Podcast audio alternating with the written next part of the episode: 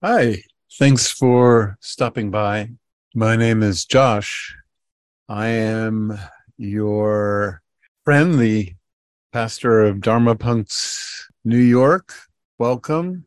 The retreat, August 31st to September 1st, on ego transcendence. There'll be lots of uh, time set aside for meditation, yoga, hiking, Dharma talks, somatic experiencing, and connection with other practitioners. If you would like to support my work, the Venmo is Dharma Punx NYC. And on the site, there are uh, PayPal buttons, and there's also a Patreon page for Dharma Punx NYC as well. It is interesting that uh, when people ask me about what it is I do exactly, one of the elements of my work that they're always most surprised about, I must say that simply being a Buddhist pastor is unusual enough. But the fact also that I never charge for anything I do often raises eyebrows, and people seem kind of surprised by that. So tonight's talk is going to be about work and its uh, ramifications, especially when work is beneficial versus when work is not beneficial. And karma, I mean the long term emotional ramifications of any action. So, in any action, there are, of course, the immediate feelings that result. The Buddha noted that uh, people who are spiritually sophisticated or are spiritually growing or are in any way leading skillful lives consider the long term ramifications of their actions, not the short term. Many activities produce wonderful short term benefits in terms of uh, mood lifts, but in the long term make our lives worse. Whereas many uh, activities in the short term are not that fun, but in the long term are beneficial. I don't particularly like uh, going to the dentist's office all the time, but it's been proven to be in my long term benefit. Uh, as well as I every day go to the gym and I go on the treadmill and try to jog a mile and a half, which is just for me a deeply unpleasant 20 minutes. And yet, uh, hopefully, it's going to produce long term benefits to my cognitive function and physiological health. So, work can have long term benefits or long term deficits to our well being. Countless studies show that there's direct associations between an enriching life purpose, emotional and physical health, protection, as well as longevity when people have work that they feel is beneficial. An 80 year old Harvard study of adult development showed that uh, in addition to physical health, a fulfilled life in the long term uh, is not only the quality of our relationships, but also engaging in activities that help others uh, Ed Diener and Martin Seligman, the positive psychology. The happiest 10% of people are the ones that engage regularly in positive social activities. And this, of course, makes sense. We are a tribal species. Uh, we survive due to mutuality and positive uh, affiliations where we would look after each other. And those who would be reliable in helping out members of the clan would be those who would be most likely to uh, stay in the clan, pass on their genes. So, over the course of millions of years of evolution, our brains developed and dorsal anterior cingulate cortex and other regions that reward us for for positive social actions it increases serotonin production. dopamine secretion, and empathetic interactions are also notoriously connected with oxytocin, which protects against pain. And all these neurotransmitters are natural antidepressants, anxiolytics, which means they reduce anxiety, and they are mood stabilizing and result, therefore, in greater calm and focus beneath the level of awareness, neurocepting other people's gazes towards us. And when people express gratitude, appreciation for our work, it changes our nervous system to the beneficial state of social engage. And if you want to read an entire book on it, uh, Matthew Lieberman's wonderful book, Social. He's a cognitive neuroscientist, as well as another cognitive neuroscientist, uh, Naomi Eisenberger, and the great John Cacioppo, the founder of social neuroscience, and Don, Dan Siegel. All of the giants uh, show direct benefits uh, accrued from positive, beneficial interactions uh, with each other. And this is why in the Dharma, right livelihood is a factor of the Eightfold Path. Unfortunately, it's a factor that's very often not spoken about in many uh, sanghas. I think sometimes, maybe cynically, I suspect that it's because, uh, as you'll see, so few of us fully pursue beneficial work. And Buddhist teachers like to avoid the subject. Frankly, the Buddha, when it came to right livelihood, set a very low bar. He said, avoid work that involves in weapons, enslaving human beings, killing animals, intoxicants, and poisons. So most of us, I think, don't, hopefully, aren't engaged in those activities. But in the layperson's suttas as well, um, he talks about how important it is to reflect on whether or not our work is beneficial for others, as well as if it allows time for other spiritual pursuits. And one of the factors listed, listed as a requisite for spiritual growth is cāga, which is generosity or using one's time altruistically. It's associated with doing charitable work. So, uh, and working only for the benefit of oneself, on the other hand, is makariya, which means in Pali, which means stinginess, and it's said to pre- produce uh, terrible uh, karma. So, um, this is to say that even if we find ourselves in jobs where we have to generate a lot of income, there are many ways to volunteer, even if we work at home.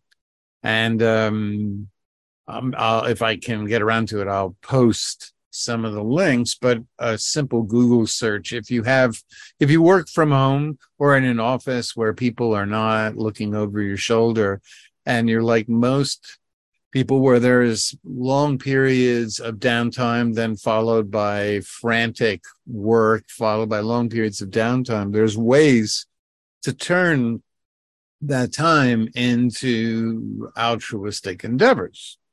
Now, the bulk of human evolution, hunting and gathering, wasn't just for oneself, but it was shared for the survival of the clan and it was our major accomplishment in surviving threatening environments. It provided us with the entirety of our purpose.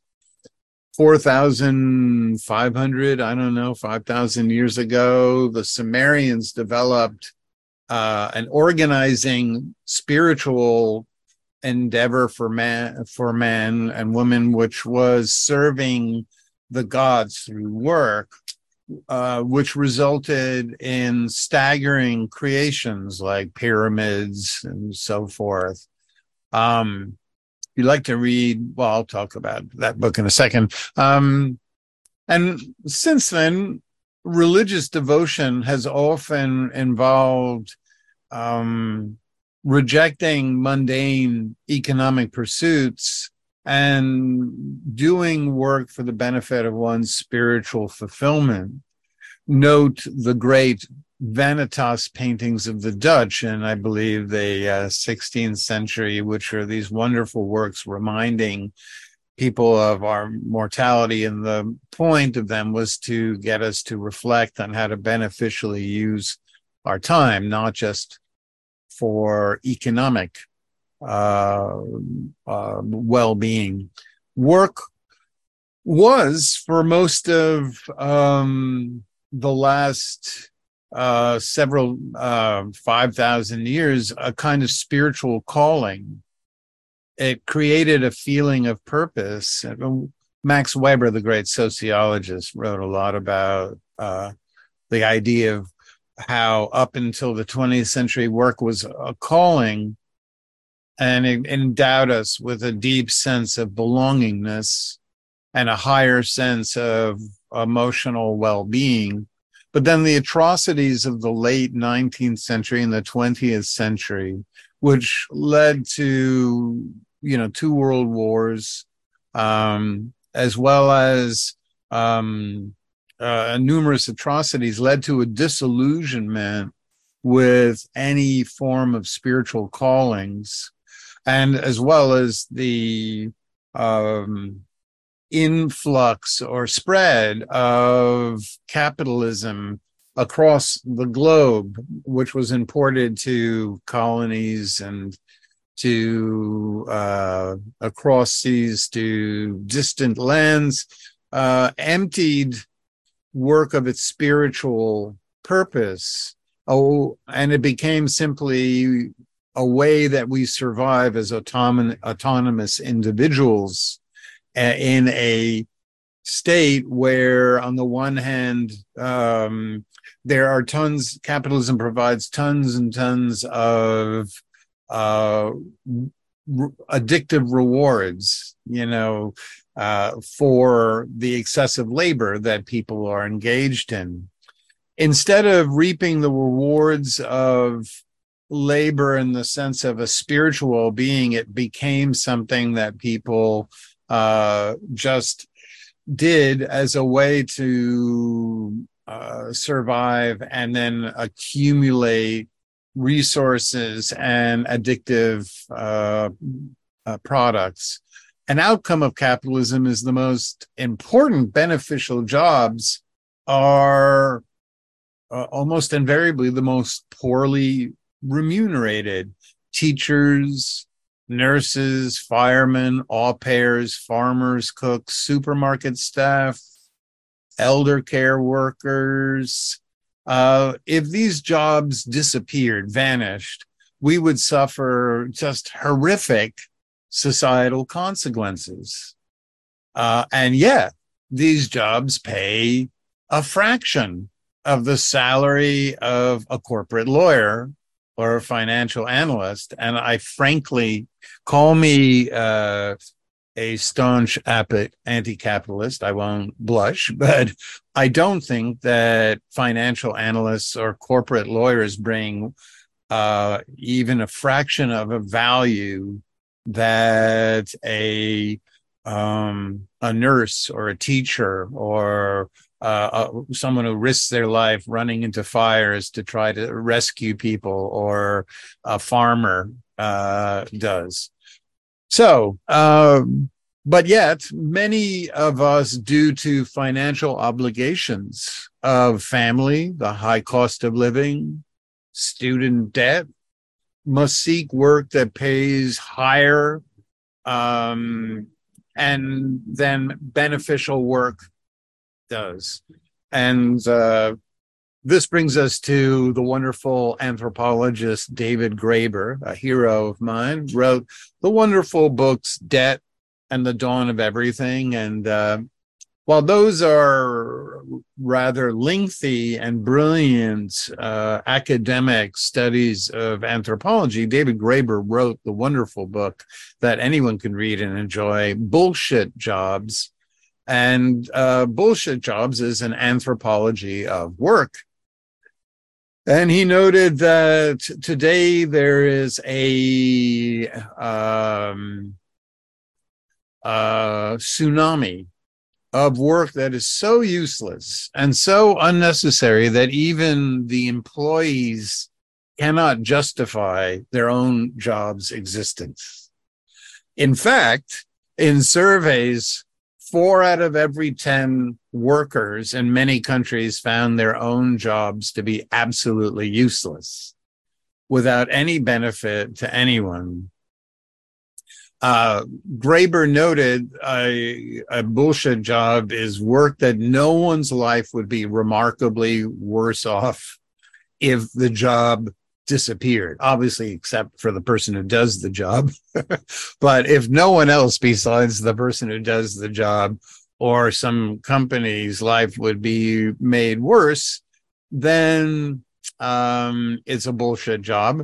The he noted that very often the work is so useless and unnecessary, yet employees, even though they acknowledge that their work is profoundly uh, without any altruistic result must act as if their work is important simply to maintain some degree of self worth. But that self worth, he notes, is only short term. We call it short term karma. But in the long term, it has negative results. In fact, um, in his work in the book if you ever if you don't want to read it i'll just summarize some of the gist of it which was over the last century while production jobs you know work like farmers and uh handymen and um plumbers or just people who worked with their hands and actually produced things or people that actually uh create did roles uh, that helped others directly have in, been increasingly automated away. But rather than resulting in a reduction of working hours that would free us to pursue whatever we want you know hopefully some altruistic projects mixed with travel or creative ideas. I don't know why i'm doing jazz hands while i'm saying this. Uh, but anyway um, the number of uh, in his notes the number of professional, managerial, clerical, sales, and service workers tripled. And it went in 100 years from one quarter, 25%, to 75% of all employment. So let's let's review. In the course of a hundred years, while production and work with one's hands, you know, vanished, or not vanished, but significantly decreased, instead of freeing up anybody's time, here goes the jazz hands again, it led to a absolute uh, tidal wave of professional, managerial, clerical, sales, service workers, and so forth. He notes that entirely new industries sprung up, like financial services and telemarketing and corporate law and public relations all of which bring um, uh, a minimal amount of real benefit to the well-being of others. Graeber noted that these jobs, while benefiting a few, are often more exhausting or just as time consuming as the jobs in production that they replaced. And so we now have a professional class of people who cram um, in their dwindling free time Netflix binges, online purchases, takeout meals, yoga classes. I'm making this up as I go along. He didn't actually list those, but you get the idea that these are the ways that we uh, consume our free time after the exhaustion of work that very often doesn't pay off with emotional well-being and a sense of of being a positive uh, social member of the world. Uh, Graeber noted that this cycle creates profound psychological violence and scars one's soul. And this was what happened to me after 9 11. I was working in advertising. I was volunteering, doing uh, after school performing in after school for kids, and uh, I taught meditation for people on parole from Rikers, and um, oh, was one one more thing. Um, but anyway, um, I was still working the bulk of my life in advertising. And after 9 11, I went to volunteer to try to do something to be of help. And when they found out that I was an art director, they basically said, well, we don't really have any need for art directors. And it felt like a kick directly to my gut. And it was shortly thereafter that I went into a meeting at the advertising agency where I worked um, and uh, I was put into this pitch, and the pitch was for a migraine medication. And I asked the one question that you're never supposed to ask in an advertising, you know, a meeting where you're talking about promoting a product, which was, does this actually work? And everybody around the room looked like I had farted aloud because that's the question you're not supposed to ask. And so finally, the um, not the project manager, but the client, uh, the associate client director, or whatever I can't remember what her title was. She looked through some paper and she said, "Well, yeah, placebo only works six percent, but this works twelve percent of the time, so it's twice as effective as placebo." And I said, "Okay, so what you're telling me is that." one out of 10 people, this helps. But what out of the other nine out of 10 people? And she said, well, doesn't really have any effect for them. So I'm like, here we are advertising this extremely expensive medication you have to take every day for migraines that nine out of 10 times is not really going to lead to any benefit. And meanwhile, we're sitting here in an advertising meeting while, you know, tons and tons of people are emotionally scarred with PTSD. I was not in great shape myself after 9 11. So uh, that's why I essentially reached the conclusion that I had to leave. and um, it was not long after that that I became empowered to teach in 2005. And that eventually led me down the road to being a complete Buddhist pastor. Now, uh, I'll just list a few of them. Uh, Graeber lists about five different kinds of jobs he says that people should review if they have, um, because he believes that they don't accrue any emotional uh, benefits what's or reaps any altruistic outcomes the first he calls task man, man, taskmasters, which are consultants and middle management that assign useless tasks to other as a way to fulfill or exert power. And if you'd like to read about this, you can look at any of the anthropological works of Michel Foucault, the great French theorist who wrote entire books about how so much of clerical and capitalist work is just assigning work to document that we're actually doing work.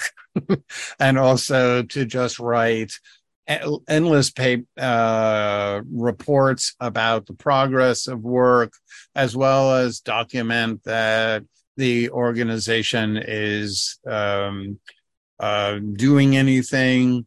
There are flunkies who are individuals whose work makes their superiors feel important these are personal assistants who validate their manager's power and they do that in ways that makes the manager feel more important so that the manager doesn't have to enter their own appointments into their own google calendars or they don't actually have to answer emails. They have somebody else to do it for them. Why this is at all uh, makes someone feel good i have no idea. But freeing up this free time allows managers to engage in a wide range of invasive activities that exert even more control over the few people whose work actually produces anything.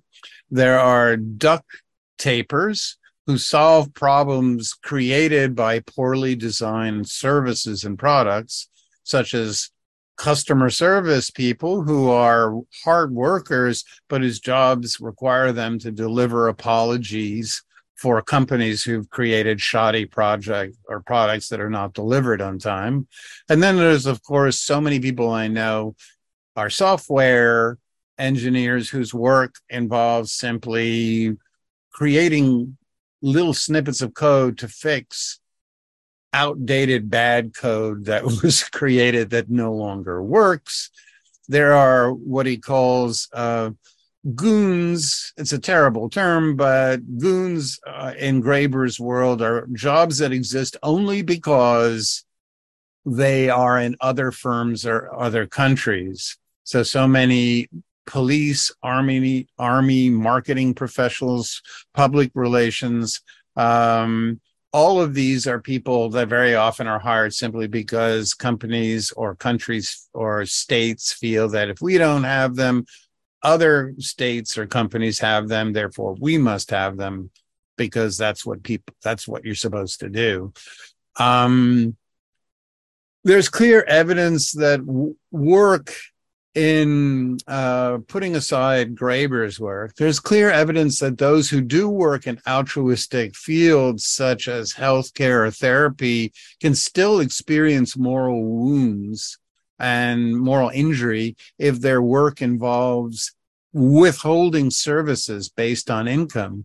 And that's why everything I do has always been by donation only with no expectation because I'm have seen um, and talked to many, many colleagues who work in therapy and um, other uh, social workers whose uh, work uh, results in them having to turn away people who can't pay for it.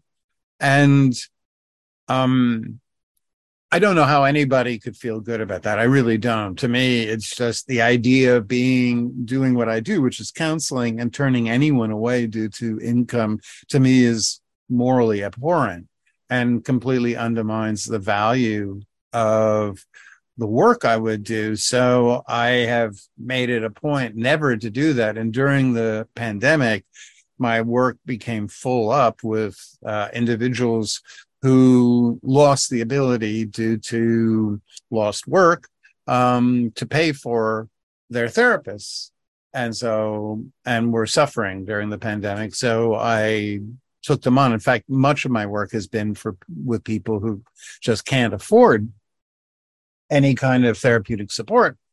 Um, and while I'm not saying that therapists should work for free, but I'm saying if anybody does work in a beneficial realm, we should make it a point to try to uh, make our work and our services available uh, when in any way possible to make it available to those who normally couldn't afford to pay for it.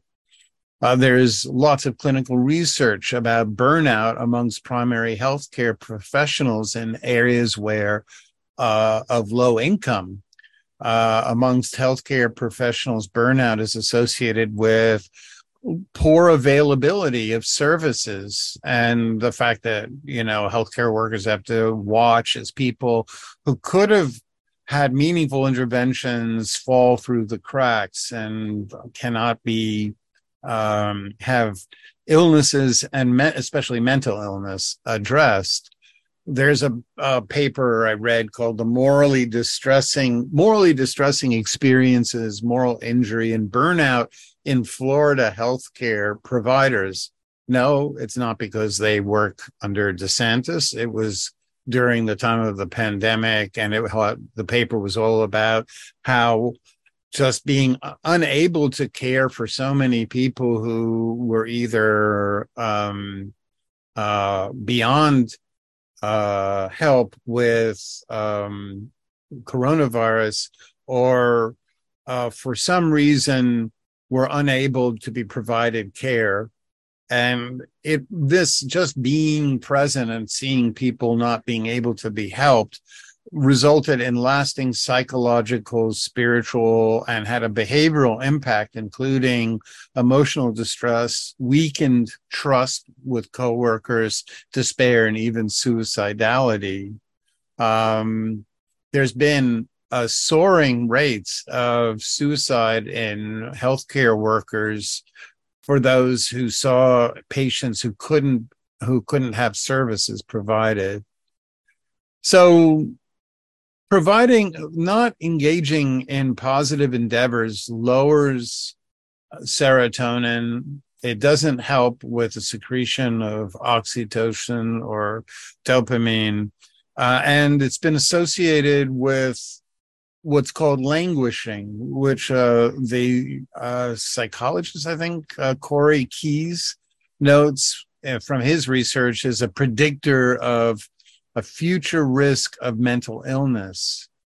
So um, we're likely to experience or become subject to major depression or anxiety disorders the if we don't in some way engage in behaviors that is towards the benefit of others now finally before i uh, go to our meditation um, I'd like to finally conclude with a note about repetition compulsion, which is that um, many of us wind up in work, which unfortunately, uh, due to early childhood uh, attachment wounds, puts us in situations that exacerbate the uh, adverse childhood experiences and the maladaptive coping strategies we developed in childhood.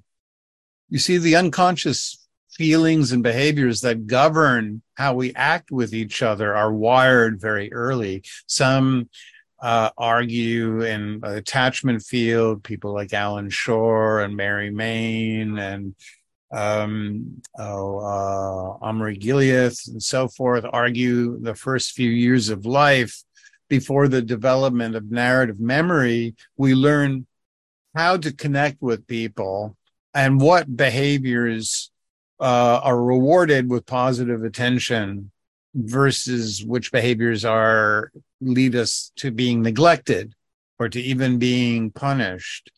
And these implicit learnings are very, very difficult to change.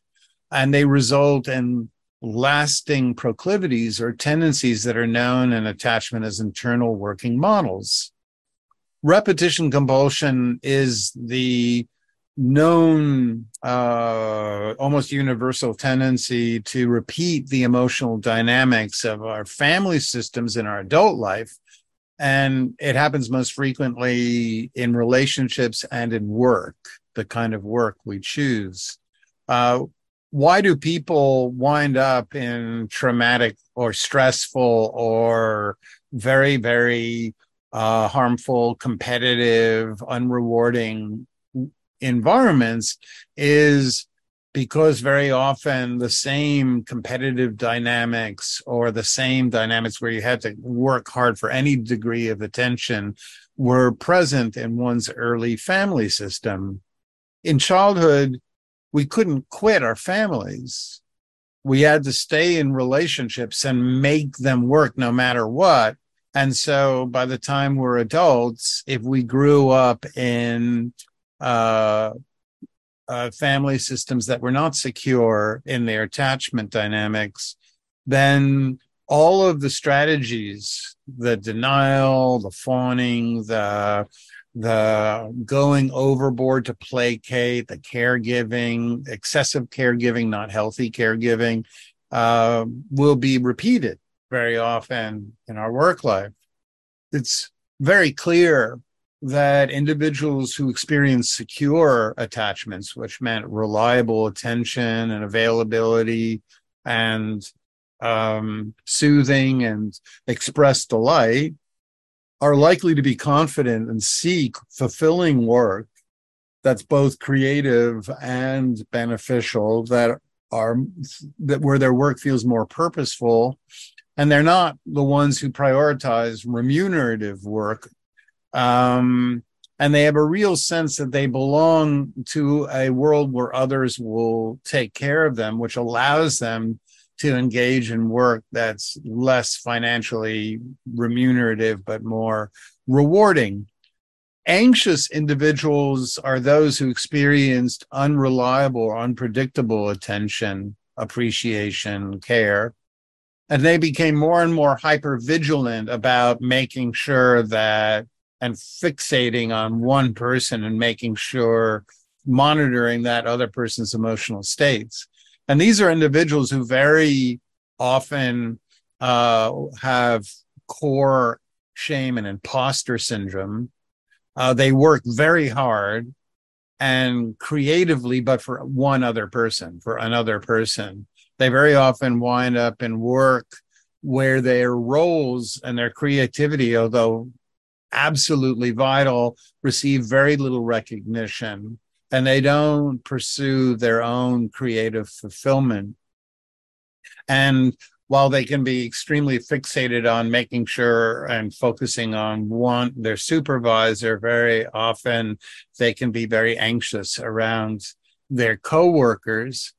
On the other hand, there is also emotionally avoidant individuals who throughout childhood learned to distance themselves from others and to find endeavors that were isolating and self stimulating.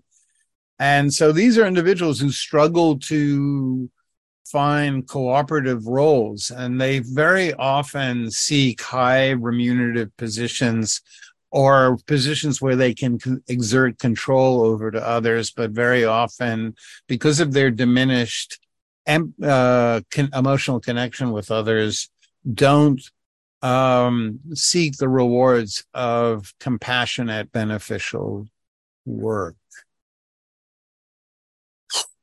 Well, you know what? I could go on, but I'm not gonna because that's a lot of information. I hope that some of that was worth reflecting on.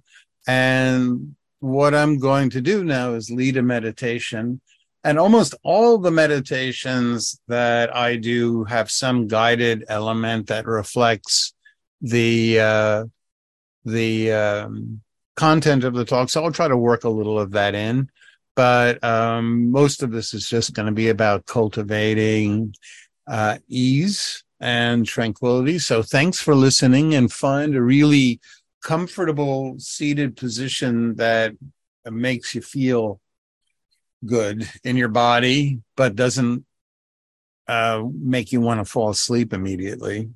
So see if you can find that that perfect spot where you're really comfortable, but not so comfortable to the extent you're gonna just uh, uh, zone out into unconsciousness. I have a chair in my living room that's perfect for it. The, the angle is just above the angle where I can fall asleep, but it's really super comfortable. So I do a lot of my meditation not in that strict upright position that we see in so many Buddhist imagery and also what's taught so often. I do my meditation in a very comfortable chair and uh, you can too if you want. So, closing the eyes and allowing your attention to return from its voyage around the outside world, the stimuli of uh, visual and auditory stimuli around you and bring your attention inwards to feelings. Feelings are what really matters. It's the great Antonio Damasio, greatest living neuroscientist, says that being aware of feelings is the foundation for being conscious foundation for what allows minds to exist and to develop.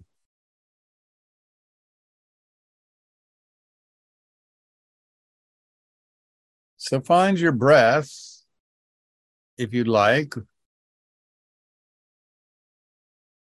And by which I mean, where are the sensations in your body that let you know whether you're breathing in or breathing out?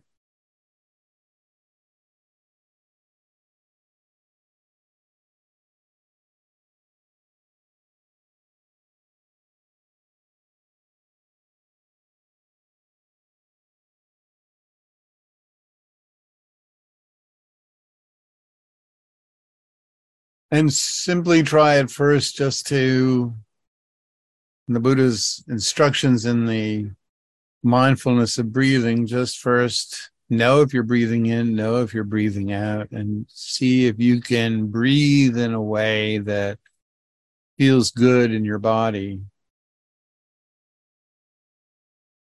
if you're really tired and sluggish that might mean full in breaths really drinking in the air. On the other hand, if you've been feeling anxious, the thoughts are racing, difficult to settle down, then really focus on extending the length of the out breath. So if you can count to four on your in breath, see if you can even count to a higher number on your out breath.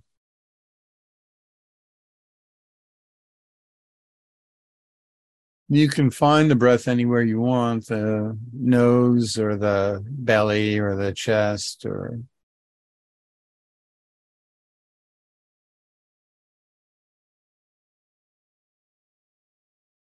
the mouth or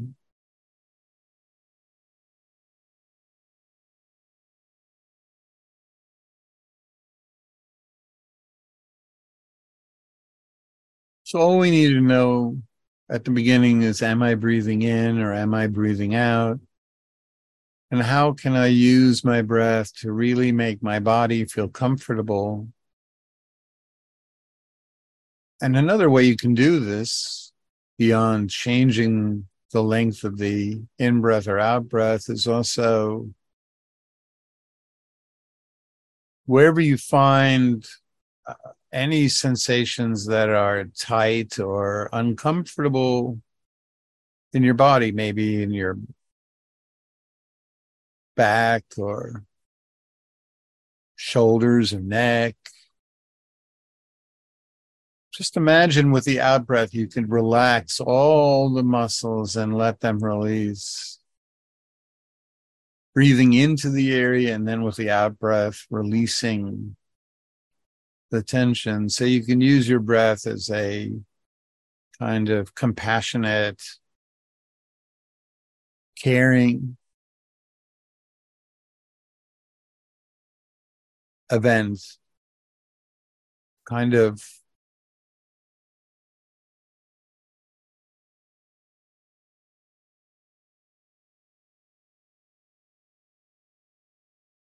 inner soothing and caring attention that's unconditionally appreciative.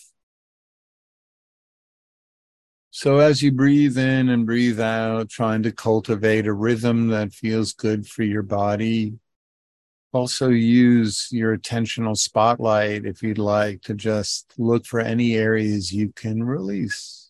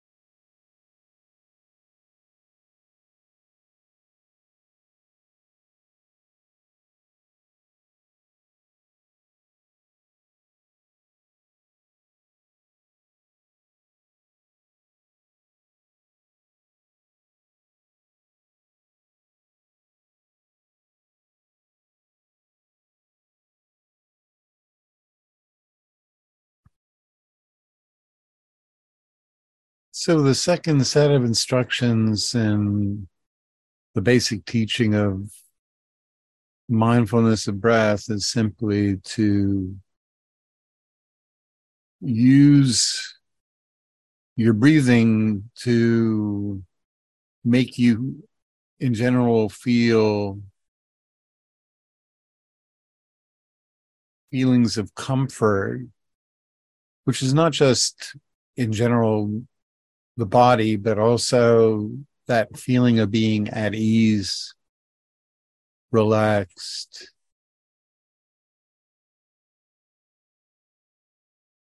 Feelings are both physical sensations like the stomach relaxing, shoulders releasing, the muscles in the face, skin releasing its tension. Sometimes even a change of expression on the face.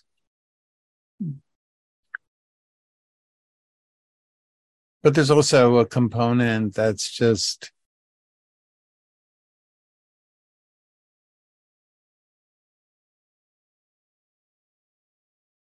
feeling safe and at home and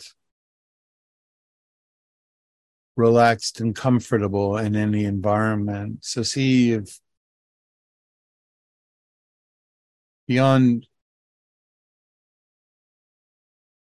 having the breath feel good in the body, see if you can use your breath to then cultivate a state of overall ease And if your mind wanders away, that's okay. Just promise whatever is, whatever thought is calling out to you, promising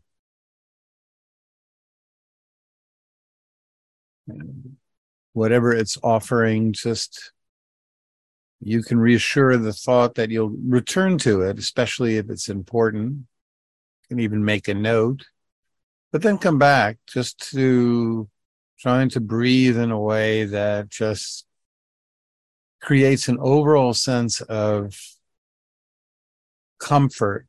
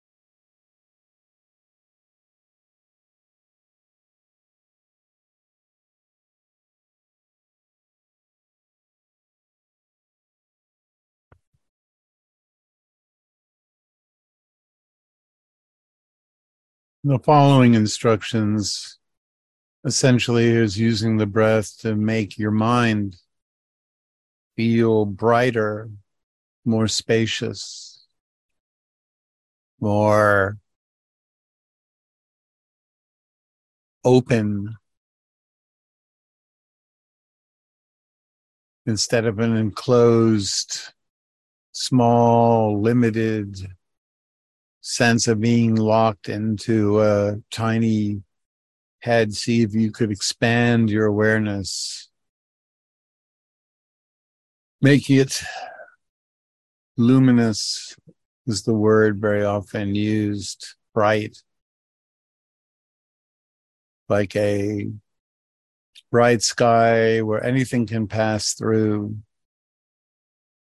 Even negative thoughts or memories or negative feelings, they can pass through, but nothing can stick. Because we're not adding any thoughts or resistance. It's just a bright, open, knowing awareness.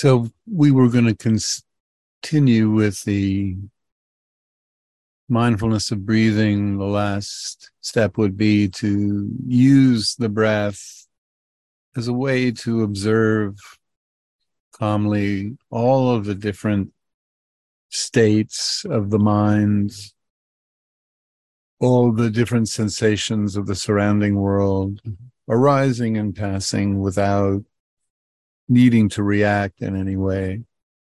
So, using the breath as a stable foundation for mindfulness. And you can continue towards that if you like. Um, but if you'd like to end the meditation as well with a reflection that ties in to tonight's talk.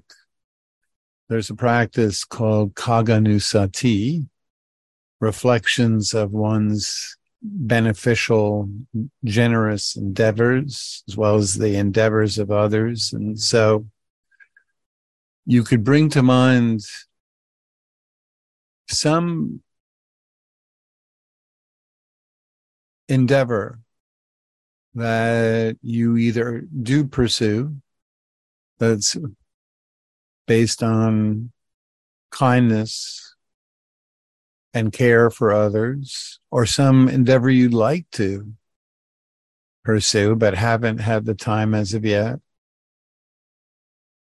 And to simply, if you can, visualize those that would be helped by this endeavor. You could visualize either people you know or individuals entirely conjured from your imagination, but expressing through their gaze, their facial expressions, recognition for this work as a way to remind us of the very real emotional benefits we'd accrue from any kind of charitable engagement with the world. If nothing comes to mind, you can visualize someone whose work has in some way inspired a sense of uh,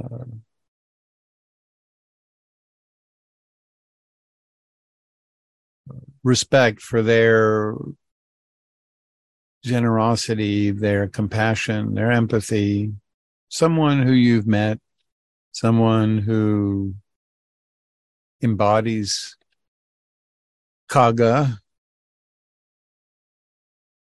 altruism, care, and just see how that makes you feel about this person as a way of reminding us again of how taking the time to give back to the world.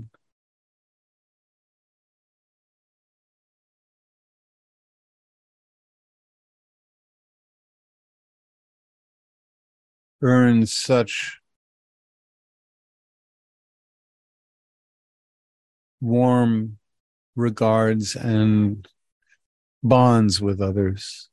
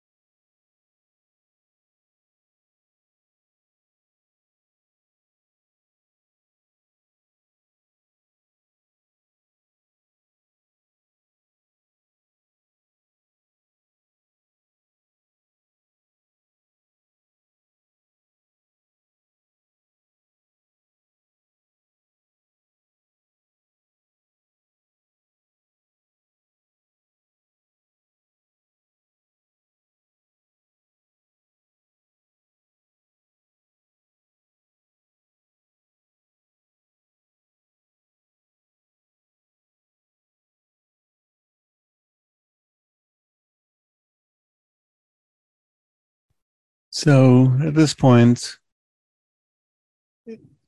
I'd like to bring the meditation to a close.